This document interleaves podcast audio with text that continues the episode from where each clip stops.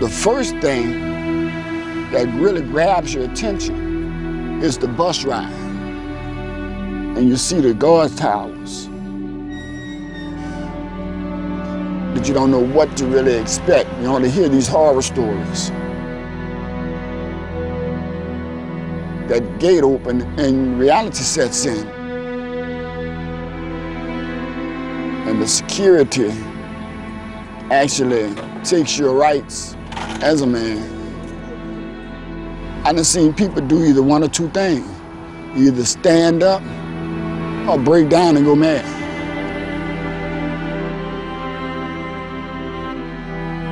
Your mind is so confused, it's like walking in a daze. They're hopeless. You can see it like gripping down on them. I wasn't supposed to get out there. I was 87 years old and looked like people just threw dirt on me. I was considered dead, and no more hope. And it's a bad thing not to have hope.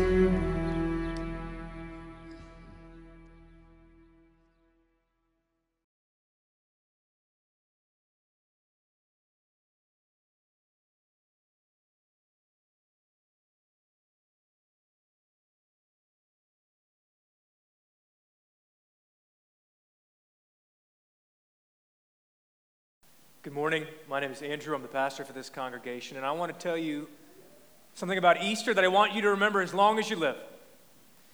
But before I do, I need to tell you about Angola. Angola is surrounded on three sides by the Mississippi River in West Feliciana Parish, Louisiana. It's been a place of misery for centuries. It's named Angola after the birthplace of the slaves who were bought and brought there to work the plantation, but now for over 100 years, it's been the site of the Louisiana State Penitentiary. It's been notorious as the bloodiest prison in the South. Life there was nasty, brutish, and violent. You enter Angola, you only expect to get out through one way, and that's through death. Either you die in your cell, you're executed on the gurney or you die at the hands of one of the other prisoners. The only way out of Angola is death. The men who enter Angola, who are sent there by the state of Louisiana, they only expect death. 2,000 years ago, on that first Easter Sunday morning, the women scurrying to the tomb in the darkness were expecting death as well. See, the Romans knew how to kill a man. And at 3 p.m. on that Friday afternoon, Jesus of Nazareth had been crucified and he breathed his last breath. There were dozens of eyewitnesses when the Roman soldier took this spear, shoved it up under his ribcage, pierced the sac around his heart, and blood and water came out. He was dead. Now, the Jewish Sabbath begins at sundown on Friday, and it is unclean to, uh, to care for corpses on the Sabbath. So, one of Jesus' friends took down the body, wrapped it in a burial shroud, put it in a tomb hewn out of rock, sealed it with a stone. The idea was people would come back Sunday morning early to prepare the body for its final burial. The women come to the tomb that morning, their hands and their pockets full of the spices for embalming, expecting death. It's a funny thing about expectations. Sometimes maybe your expectations are right, and sometimes, though, they're wrong. I wonder if you've ever had expectations and they turned out to be different than reality. I remember when I was a kid. I lived with my parents in West Africa, and we had been home to America visiting our extended family, and we were, after several weeks now, flying back. And after an international flight, we were exhausted. We arrived at the international airport, which is separated by a broad estuary or river mouth from where we lived. The only way across the estuary to get home is to ride a rotting, rusting hulk of a ferry. We finally make it through customs. It's pitch black, it's late at night. We show up at the ferry dock to learn the ferry is broken. We wait all night in the boiling hum- West African humidity, waiting for the ferry to be fixed. It is finally fixed. We drive our car and we drive across. We get home. We arrive home around breakfast time. We have one expectation, really only one need in the world to walk right into our beds and just fall right in. That wasn't what happened. My brother and I walked into our room. We had these gauzy mosquito nets covering our beds. We pulled up the mosquito nets and were met with an unpleasant surprise. My parents, in their wisdom, had asked this crazy bachelor missionary friend of ours to house sit for us for the weeks that we were gone. This guy, this was before that show came out, this guy was like a long lost cousin of Kramer, he even kind of looked like him. We had a dog and a cat, and his job was to take care of our pets. But that's not what happened because the cat had obviously been taking care of itself on our beds as a litter box for the last three weeks. We didn't have running, uh, we didn't have electricity or running water. It took my mom hours of work and labor to get our beds clean so we could sleep in them. And that guy did not show his face around our house for months, I'll tell you that. And even to this day, when I see a cat, it's just something. I'm, I'm really totally joking. I don't need an email about that from cat lovers. I, I, I actually like cats uh, with ketchup. I prefer them. We had expectations that day and they weren't met. The women, the women come to the tomb expecting death 2,000 years ago, but that's not what happened. Listen to the word of the Lord as I read from the scriptures this morning. On the first day of the week, very early in the morning, the women took the spices they had prepared and went to the tomb. They found the stone rolled away from the tomb, but when they entered, they did not find the body of the Lord Jesus. While they were wondering about this, suddenly two men in clothes that gleamed like lightning stood beside them. And in their fright, the women bowed down with their faces to the ground, but the men said to them, Why do you look for the living among the dead? He's not here, he's risen. Remember how he told you while he was still with you in Galilee? The Son of Man must be delivered into the hands of sinful men, be crucified, and on the third day be raised again. And then they remembered his words. When they came back from the tomb, they told all these things to the eleven and to all the others. It was Mary Magdalene, Joanna, Mary the mother of James, and the others with them who told this to the apostles. But they did not believe the women, because their words seemed to them like nonsense. Peter, however, got up and ran to the tomb. Bending over, he saw the strips of linen lying by themselves, and he went away, wondering to himself what had happened. May God add his richest blessings in the reading and hearing of the word today. Easter is about expecting death and finding life. Easter is about expecting death and finding life. That first Easter Sunday morning, the women were expecting to get to the tomb and find the mutilated corpse of their friend Jesus of Nazareth, but instead they found that he was risen. They came with expectations for death, and instead they found life. Now, death is a powerful force, and death is a liar and a bully. And death wants to convince you and me that he has the final word, that the door has been slammed shut and there's nothing else, that the final word in every human endeavor and every human life is death. And boy, you see signs of death all around us, don't you? I don't just mean physical death when hearts stop beating. I mean the death of relationships. I mean the death of sobriety. I mean the death of hope. I wonder what death expectations you're carrying around with you this morning. I wonder if your pockets and your hands are full with the spices preparing something for burial.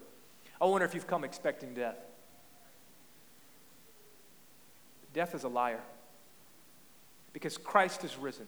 And Easter is about expecting death and finding life. And if you have the eyes to see it, the resurrection is all around us. In 1994, the U.S. Congress cut off the eligibility of prisoners for Pell Grants. Now, Pell Grants are that government program that provides funding for higher education. This is an easy political move. I mean, who wants to make smarter criminals? Who wants to educate men that are never going to get out and see the light of day? So the president signs the law. After all, who, who cares about educating criminals?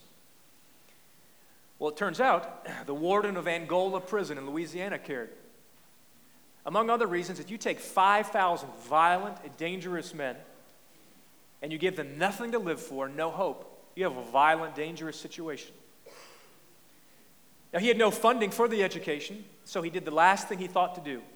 He wrote a letter to the New Orleans Baptist Theological Seminary asking them, Would you be willing to first fund and secondly, to run and lead an extension of your campus, some Bible classes, some college classes for our inmates?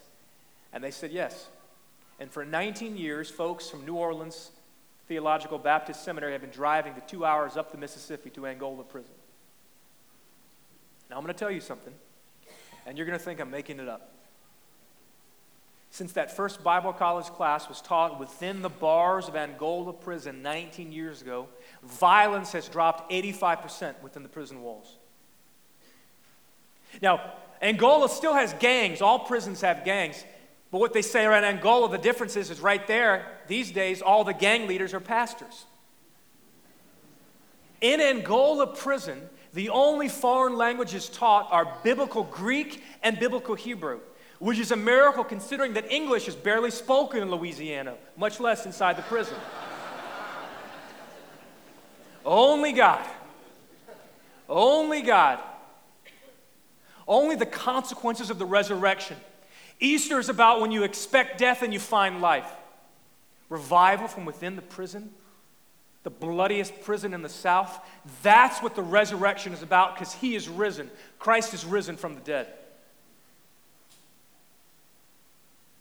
What this means then is that our expectations are often wrong. Often you and I approach, we come to things our hands overflowing with the spices for burial, like those women. We, we decide because our friends tell us it's only reasonable. There's no hope for that marriage. There's no hope for that child. There's no hope for that diagnosis. You'll never get clean. You'll never be sober. That relationship is dead. You might as well bury it. And death wants to pound that into us because he's a bully and he's a liar and he's trying to convince us that he has the final word, that the door is slammed shut.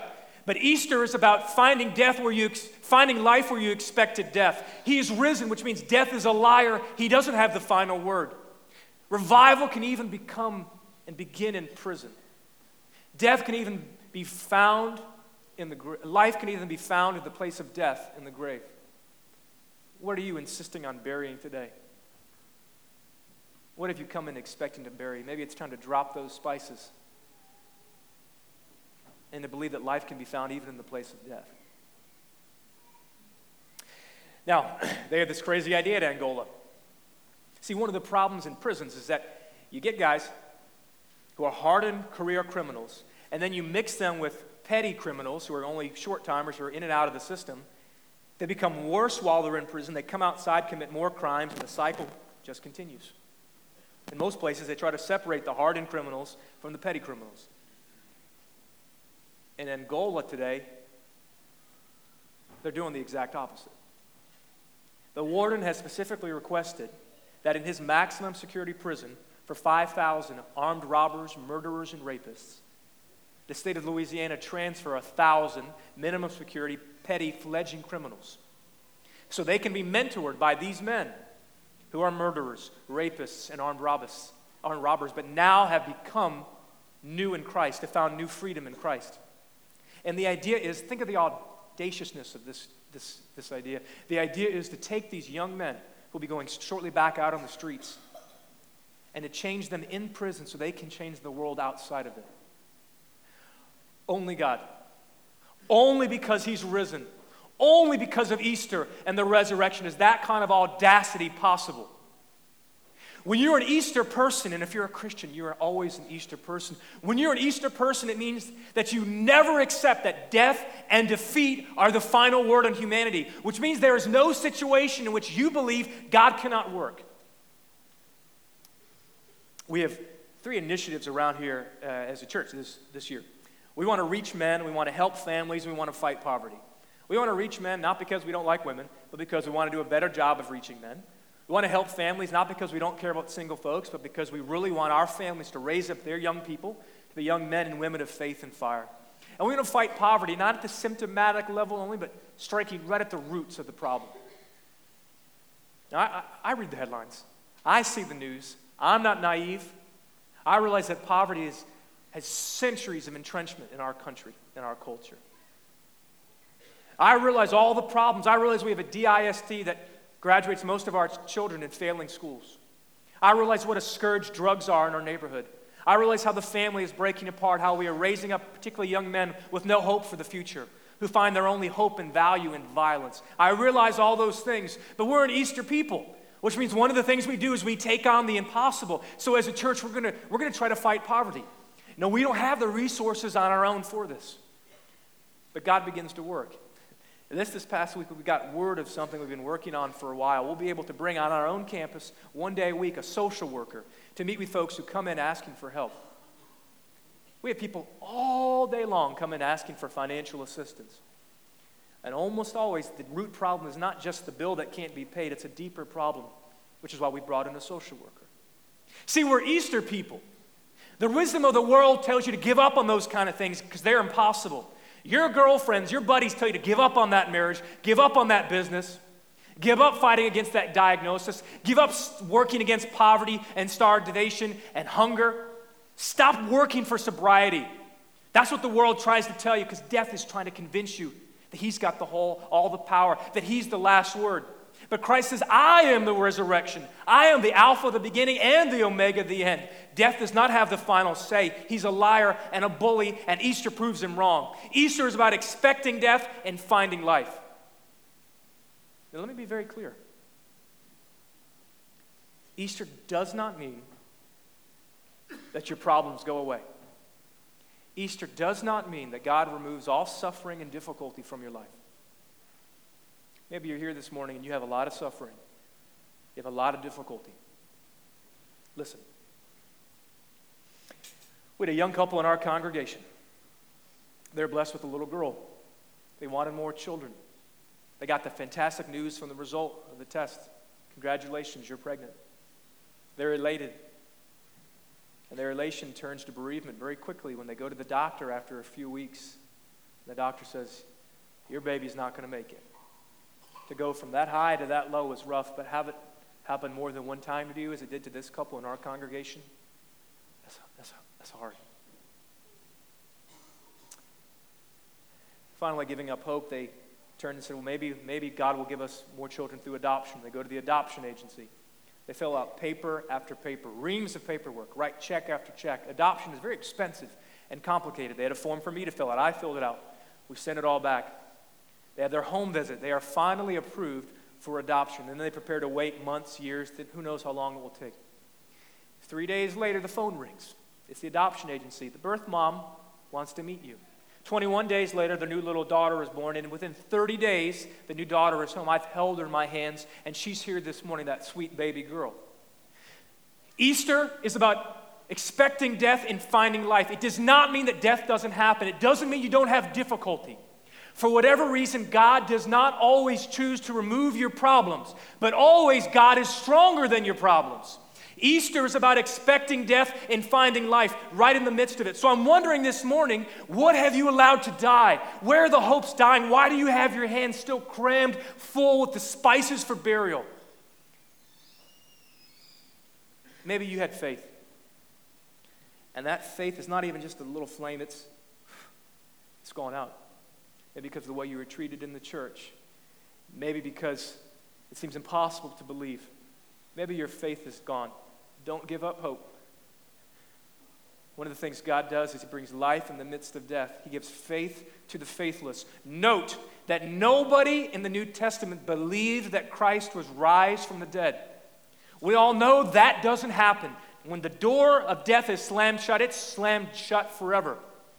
And when the women come to the disciples, they don't even believe it. They think, what does the scripture say? The tale was nonsense. You may have no faith, your faith may be dead and buried in the ground, but God raises things from the grave, and I believe He can raise faith back to your heart too.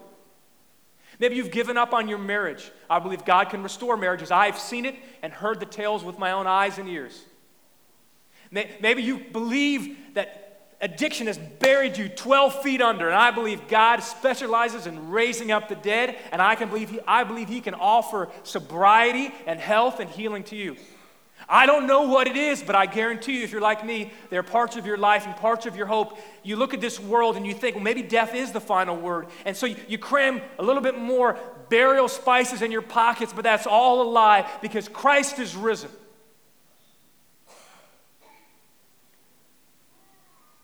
If God can bring revival to Angola prison, what can he do?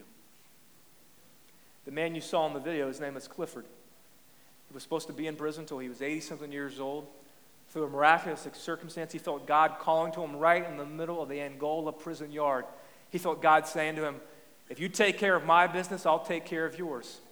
Clifford began to preach within prison. Through a miraculous circumstance, he was released early. He's now a pastor of a church who comes back in regularly to offer hope and strength to the prisoners who are still behind bars. God doesn't always remove our problems, but always God is stronger than our problems. What if family comes through miscarriage, and sobriety comes through addiction, and life comes through death, and resurrection comes through crucifixion? If that's the case, there is no circumstance, no life that God cannot redeem. I'm wondering this morning what you've given over. Maybe it's time to reclaim some of the Easter faith that says it's when we expect death, that's when we find life. The Easter faith who stubbornly insists for 2,000 years that Christ is risen from the dead. The signs of resurrection are all around us. Do you have the eyes to see and the ears to hear? Where, O grave, is your victory because Christ is risen? Where, O death, is your sting because Christ is risen? God begins revival in the midst of prison, and family in the midst of miscarriage, and sobriety in the midst of addiction, because Christ is risen. Christ is risen. Christ is risen. Amen and forever. Amen.